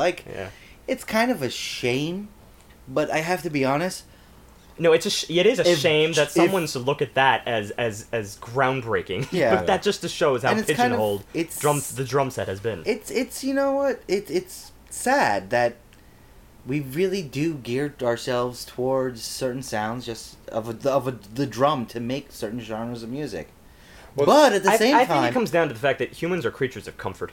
Yeah. But at the same time, there are certain drummers out there who are just divine gods that can take the framework of punk and turn it into something that's just pure magic with the drums. These are the cross-genre people. These are the people who borrow from one influence, and they were like, you know what, I'm done with this genre. I'm going to leave it for a while, but I'm going to use that influence and join a whole other band. A band with other instrumentalists who are used to a whole different kind of thing. Or this is how we get the most innovative stuff in music. They can even stay within their genre and just know how to experiment. Exactly. It's really all about having a good ear, about listening to what your writers are doing, because often the drummer is not writing the music, but it's being intuitive.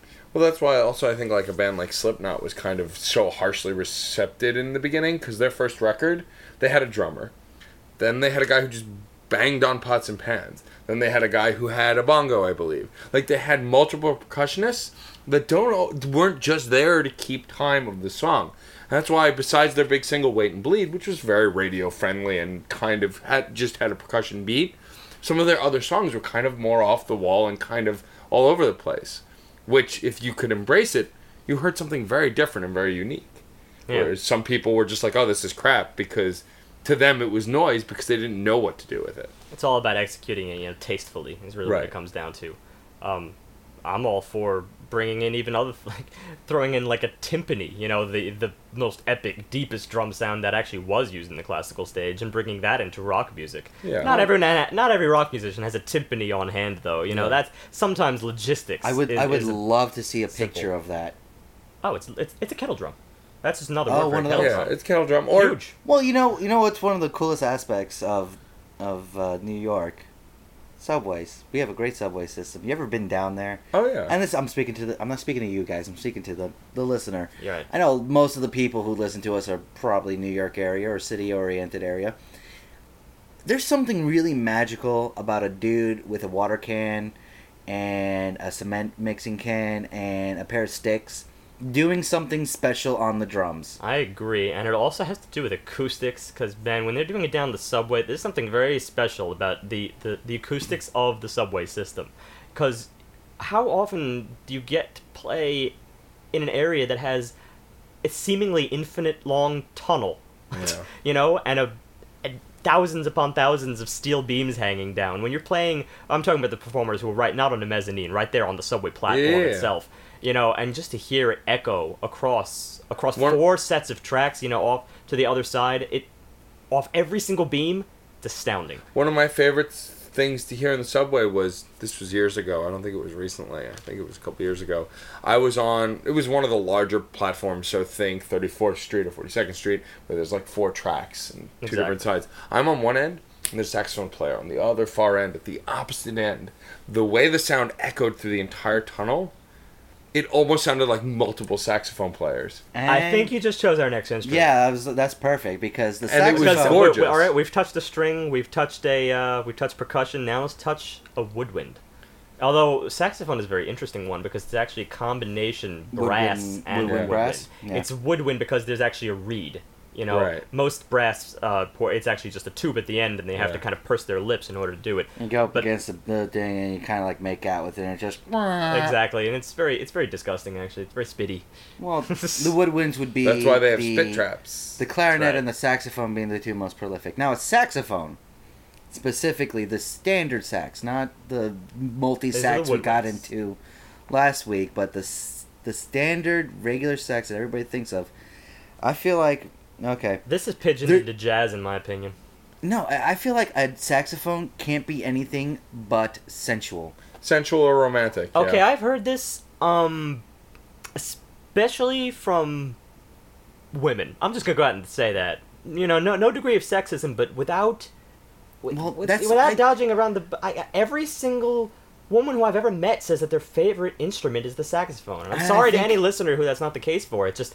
I'm astounded by this prevalence. I think that's primarily because not a single male has ever bought a Kenny G album. There's that. Well, and again, that's presuming that you think Kenny G is the epitome of saxophone playing. Yeah, but that's what most people think. He played a soprano sax. It was a really weird-looking thing. Anyway, kind of tinny. Saxophone, I mean, it's just the sounds a saxophone can make outside of jazz is usually relegated to the deeper, more rumbly noises, which just purr.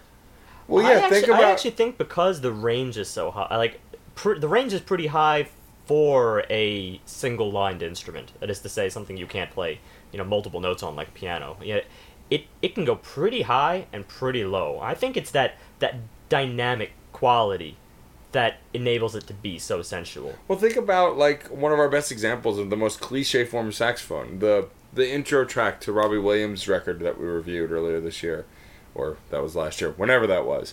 All right. That you didn't Episode 32. You didn't like that saxophone because it was gimmicky, but the fact that it was quintessential saxophone is what made it gimmicky. That may have very well been the first track, I think. Yeah. But you want to verify that, audience? Yeah, episode 32, "Take the Crown" by Robbie Williams, very first track. I forget the name of the track, but yeah, it threw it in. It threw it in, kind of. And all it was there to do was be sensual and romantic. That was the only purpose it served. And that's, I think, where I really take issue with it. It's just like it was very cliche use. Exactly, it's like proving the rule. I want exceptions to the rule, and that was. you know, almost to like slap you in the face. But here's the other thing that I've noticed with what saxophone I know of. If it's working with the melody, it's not allowed to hit high notes because of the jarring nature. Is this presuming that the saxophone is the melody, or that there's another melody that the saxophone is playing either over? It's playing with the melody. Now in jazz, when a saxophone goes solo, I mean it goes solo. It will reach amazing heights. Anybody knows Rhapsody in Blue. It's magic. It can do such amazing emotional feelings. But you know what? When it's actually trying to mesh up with other instruments, it just can't reach those same heights. That's funny. Saxophone wasn't the standout instrument to me in Rhapsody in Blue. Actually, that was what I really latched on during the Rhapsody. There's a lot of instruments for Rhapsody in Blue. I'm curious to know what section that was. That's something to talk about afterwards. Maybe post in a comment. But, that's one application. And yet, when I'm thinking about sax, I'm thinking about the jazz gods. And there's only one name that comes to mind, and that's John Coltrane. Of course. John Coltrane, in my opinion, is the idol for any saxophone player out there. He is the singular virtuoso. And I'm sorry, but when he's playing, you shut up. Like, you just listen to him. But that's what I'm saying. It's jazz. That's jazz. Jazz allows... It allows a degree of flexibility, because I wouldn't say that every single note that he played was always sensual. Yes, maybe the main theme is sensual, but we talked about this last week during the Chick Corea album. You know, that jazz has sometimes very brief themes and very long solos. And over the course of that solos, you're probably going to hit a lot of emotional... A lot of emotions, period. Just the piercing nature of the saxophone can be angry. But I think the saxophone... Yeah. I think the saxophone... More so than maybe the violin, when it's used in anything but jazz, is very pigeonholed and very cliche. Yes. I mean, there's not a lot of examples I can think of where the saxophone stands out. Like, think about even the 80s songs, like, Who Can It Be Now? Like, the saxophone is... all it's doing is mimicking the lyrics. That's it. You know, you just mentioned a really strange one, because I, for some reason, accepted it. In Men at Work. So do I. I accepted it, but it's still not being very... I'm very glad you brought that up. It's not being very unique. It's mimicking the lyrics. It's true.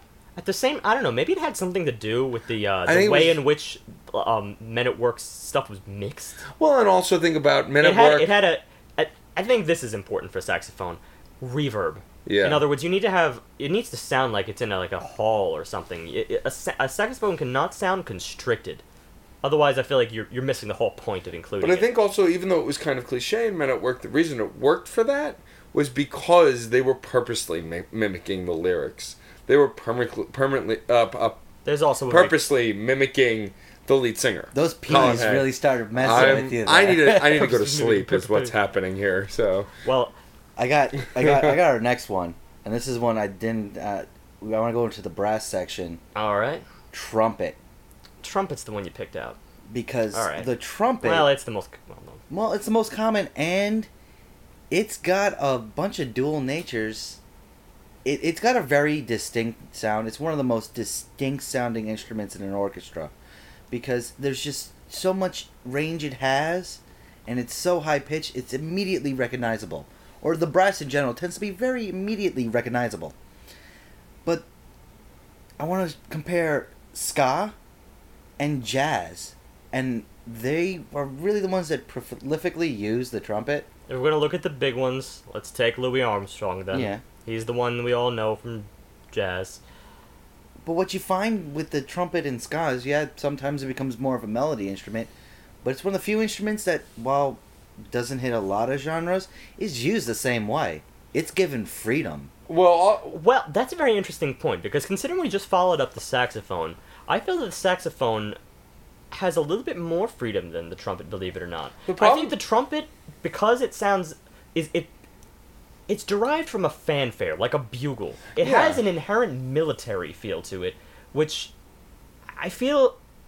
That is best served in the company of other instruments. It's playing in tandem. The thing about the trumpet is that it doesn't have as much a range as something like a saxophone is. You can make a lot more notes and tones with a saxophone than you can with a trumpet. The trumpet's got three buttons. That's it. Well, and it's the mixing of them. You can hold them at different heights and everything. Right, like that. But that's still, but I agree with you. I'm pretty sure that's accurate. I'll double check that, but I don't think it has the same range. It does have range in a different way. Yeah, loudness. Right, it has a lot more volume than the saxophone. Well, because it's based on how hard you're breathing. No, or how much wind you're putting through it. Yes, and just the shape of the instrument itself. It's a horn. It punches out there. Yeah. This is the reason that they in orchestras they position the entire brass section far behind everything else. Everything else, especially the orchestra, the violins, and everybody else right in front, because otherwise they would blow their ears out. Yeah. They're actually and they hold the bugle, the horn, in the upper position, so it actually acts as an arc to go straight over them and into the audience. It's a powerful instrument. Well, and I would say, though, in ska, the trumpet would be less prolific than the trombone. I feel like the trombone had more range because of the slide. No, I think it has more dynamic capabilities. Oh, dynamic, okay. And the trombone was more towards melody work as opposed to the excitement a trumpet can create. Doesn't always mesh with melodies. That's a big thing. It's a punctuating instrument. It's a rash instrument when you get right down to it. Yes. Yeah. It has one mode, and its mode is very, very big. Unless you throw something over the actual cover. Well, that's another thing. I mean, unless you mute it. You mute it, and a lot of modern composers, do a lot of other crazy things to any instrument. There's a modified this, modified that. Pre-prepared this prepared piano. Well, it's just like there's electric violins now that are built differently. You still use the same bow, but the construct of an electric violin, they kind of have an open framework. Open frame, because you don't need a resonance chamber within the violin when you have an electric. Because it's electric, and you can actually change that resonance on the violin itself. Yeah. It's a very interesting take on that instrument, and I've heard some amazing things. Vanessa Mae. Look her up on YouTube. By the way, she's an example of one of those violinists, virtuosos, who usually combine their work, classical music, with pop themes. And well, actually, I shouldn't say pop theme, but a pop backbeat. I've seen her do very common. Every genre, just about. She's done a lot. Yeah. And I have to say, but there's a lot to say about trumpet. I'm almost not done yet. Really? Well, this is... I don't want to spend too long because I want to get as much in here as possible. Here's the last one I want to suggest, and the reason I'm going to suggest it is because it is probably the most iconic instrument, the guitar. And the reason I want to talk about the guitar is that the guitar has more variations than anything I know. And well, first of all, that's because we are a product of the 21st or late 20th century, and... But the guitar is an instrument that's changed to fit genres.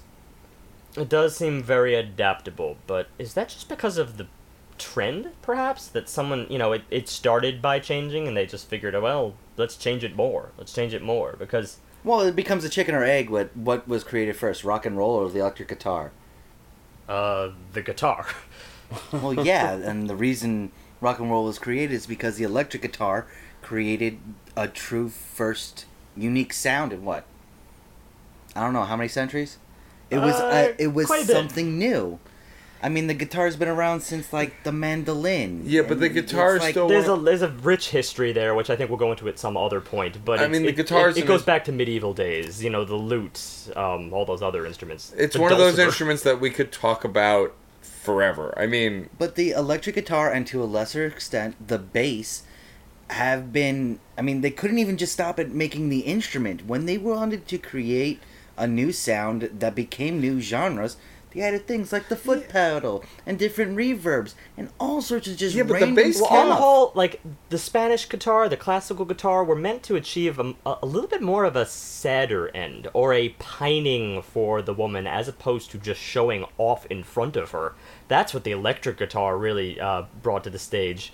But, I mean, when you're standing at all of that, the Elvis epic, as it were. Yeah, but I mean, also the. That's what I'm saying. It was a car. I'm just saying it was the instrument was made to fit genres, or they experimented with it and developed genres about what they did to it. The whammy bar, that created whole new types of music by itself. That's the ultimate show-off. This is why, I mean, this is where I think we get the masturbation on stage, which isn't even referred to. I have never heard that referred to in any other instrument except the guitar. Yeah. The guitar solos are basically that. Yeah. That it invented the superstar. No one had been a superstar with any other. You're not gonna be a superstar with an upright bass. It's impossible. Well, you can be profoundly respected. As we encountered last week. Well, also, it was like the lead singer was usually the focus, but with the invention of the electric guitar, you were able to kind of pull focus from the lead singer. Or you were the lead singer and the guitarist. Yeah. That was the double threat, and then the bassist got nothing. Bassist still gets nothing. The drummer was remembered as the eccentric guy who they just kind of let hang around.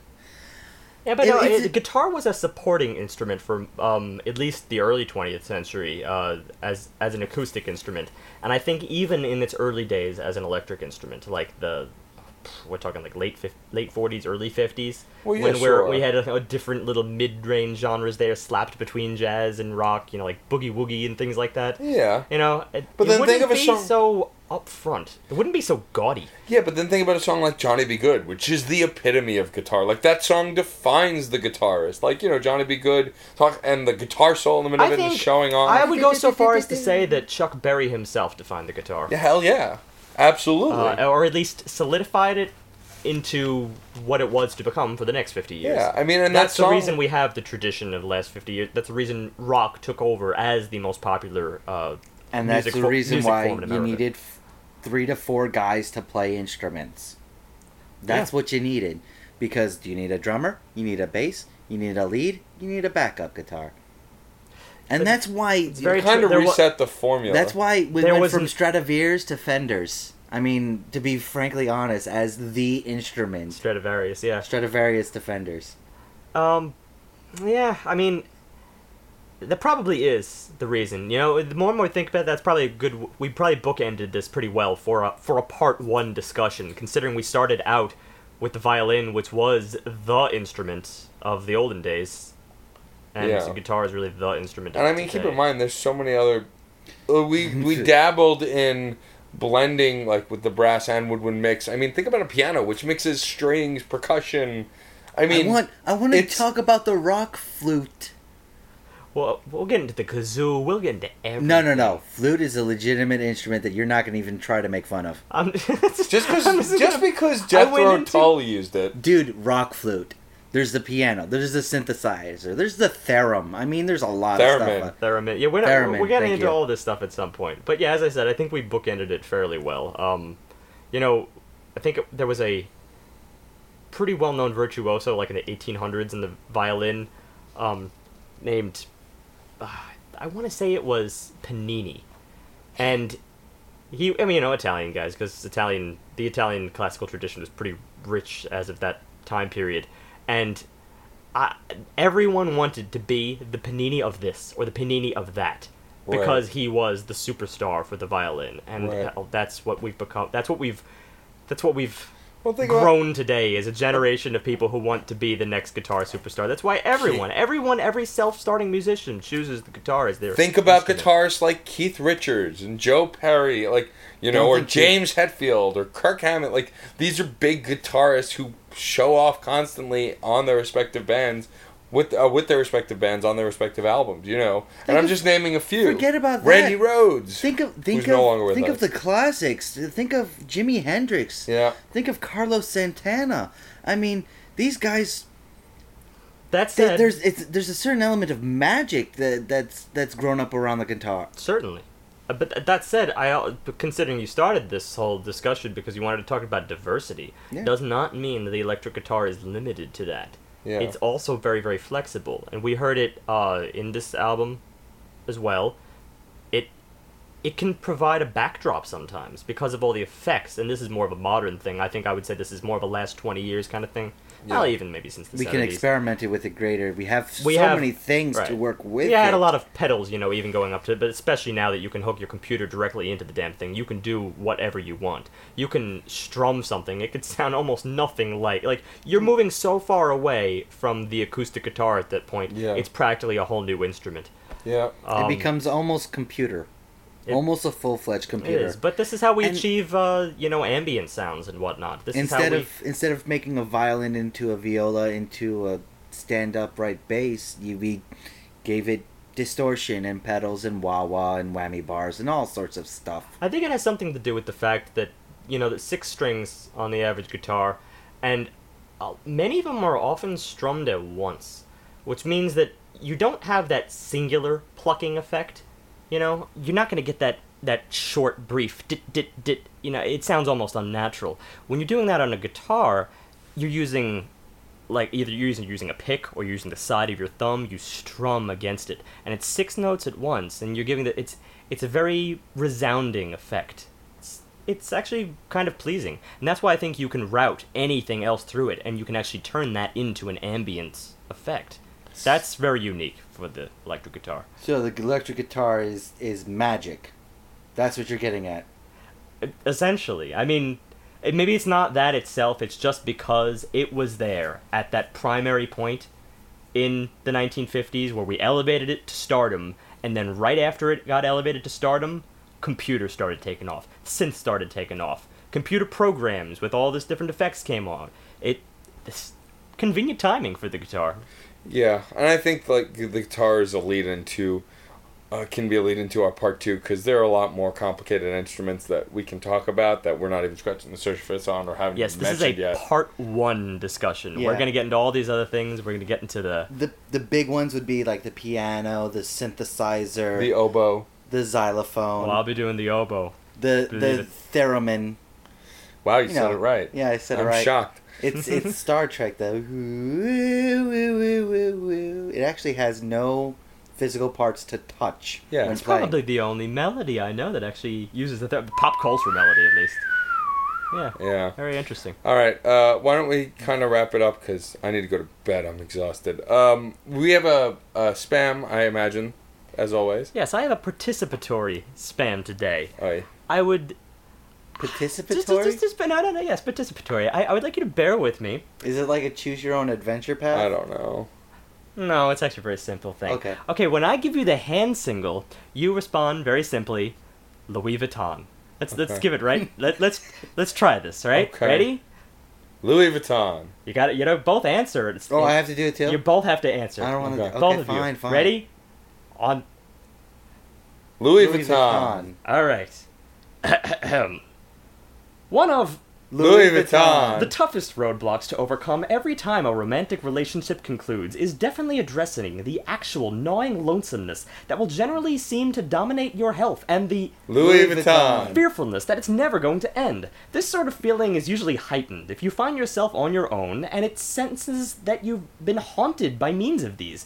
Losing somebody we like is among the roughest situations to deal with. Nonetheless, you may and you should get Louis Vuitton. Beyond that, even though you may well feel you're not. Are you waiting for a change? Louis Vuitton. To happen?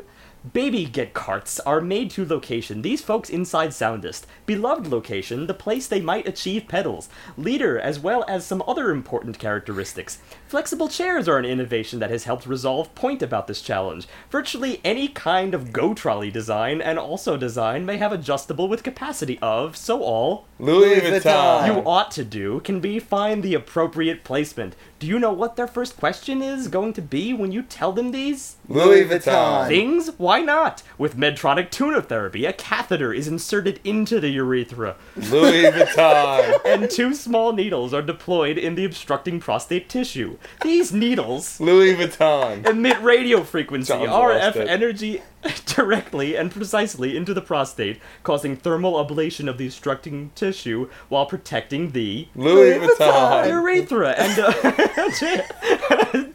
adjacent structures from damage. This procedure is associated with few side effects and adverse events. Possible side effects from the tuna procedure include obstruction, bleeding, pain, discomfort, urgency, frequency, and urinary tract infection. By Sox Draura Barche. What the hell? I just hope it's as funny to listeners as it is to us. Oh my god! Dude, I was following that. That was just downright frightening. Wow. I tried not to laugh. I apologize, listeners. It was just unbearable. Our little bit of lack of professionals. Therefore, preposition, preposition, preposition. Anyway. Noun, noun, adverb, noun. John, what the hell? Our album pick for next week is John's pick. John, what album are we doing? Oh, give me a minute. We're doing Blue October, Sway. It actually comes out tomorrow from when we're recording this. The day the podcast drops is the day the new record comes out. Yeah, the day you're hearing this is the day it comes out. So the new Blue October record... it's been... Okay, I gotta throw out some hash words. Indie rock with Dreamscope. I don't know where they're going, but they're supposed to be... Dreamscope is your hashtag? I don't know where it's going, but it's like supposed to be psychedelic, psychotropic, I'm sure ambient, you'll get like one guy on Twitter who will be like, oh yeah, finally. I guess when we post someone up the hashtag Dreamscope. It's from Darkwave, which is part of goth rock. When Steve finally posts this show tomorrow, Third Base, I'll make sure that I hashtag it Dreamscope, or maybe I'll wait till next week's episode. Yeah, do that one. I'll tell you exactly how to hashtag. Okay. Hashtag Dreamscope. Hashtag psychedelic. Hashtag indie rock. Episode 59, our Dreamscope podcast. Signing off. That was at the bottom of the hour. And just on that bombshell, and as always, my need to go to bed. On the jazz note, please. Oh, you want to wrap it up with jazz note? Okay, are we all going to do it? No, I think Steve. On that note, and as always, music is life. And life is good.